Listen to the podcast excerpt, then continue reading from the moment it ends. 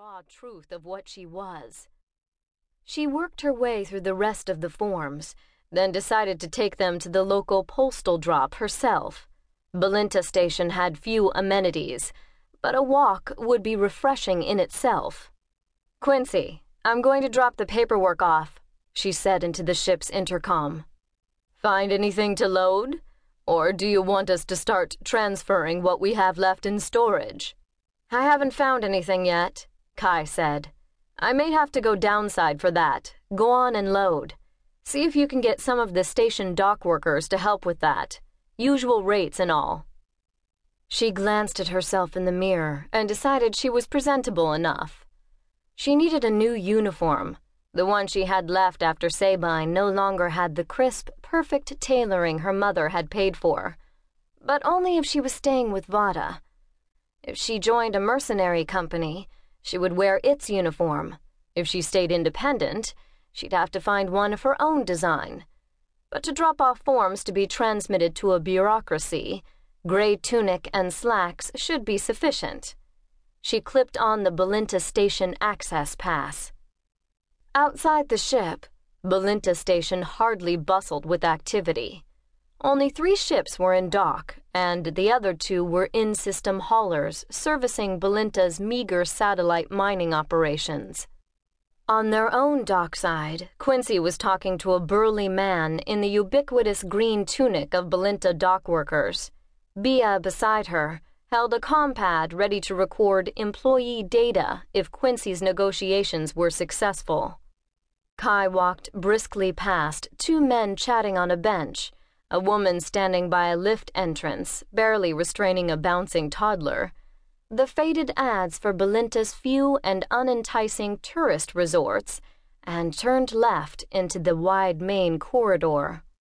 Here were the currency exchanges, banks, communication services, local and Ansible, Belinta Port Authority, the hiring hall, and, finally, the postal service. Mid shift, Few others were in sight. Someone with a briefcase just going into Belinta's savings and loan. Two women chatting as they emerged from All Systems Exchange. Beyond were rows of blanketed openings to spaces that would someday, if Belinta proved prosperous, house more services, more stores, more people. No traffic at all moved down there. Ky turned into the Postal Service's entrance and walked up to the counter where a display read, Now serving number 682. The only clerk in sight did not look up, but said, Take a number. Typical Belintan courtesy, Ky thought, and looked around for the number generator. By the entrance, she pulled the tab. The counter display changed to, Now serving 683, and the clerk said, Number 683, in an annoyed tone, as if she'd kept him waiting. This is all for the Economic Development Bureau, Ky said. To whose attention? asked the clerk. It doesn't matter, just the EDB. It has to be directed to an individual, the clerk said. You can't send mail to the whole Bureau. It says on the form, Ky said pointing to the block under Return to. No name, just the Bureau. It has to have a name, the clerk said. It's the rules. All mail to government agencies must be directed to an individual. Ky was tempted to make up a name. Instead, she said, Do you have a directory? Customers are not allowed to use our confidential directories or communication devices, the clerk intoned. This is a security issue.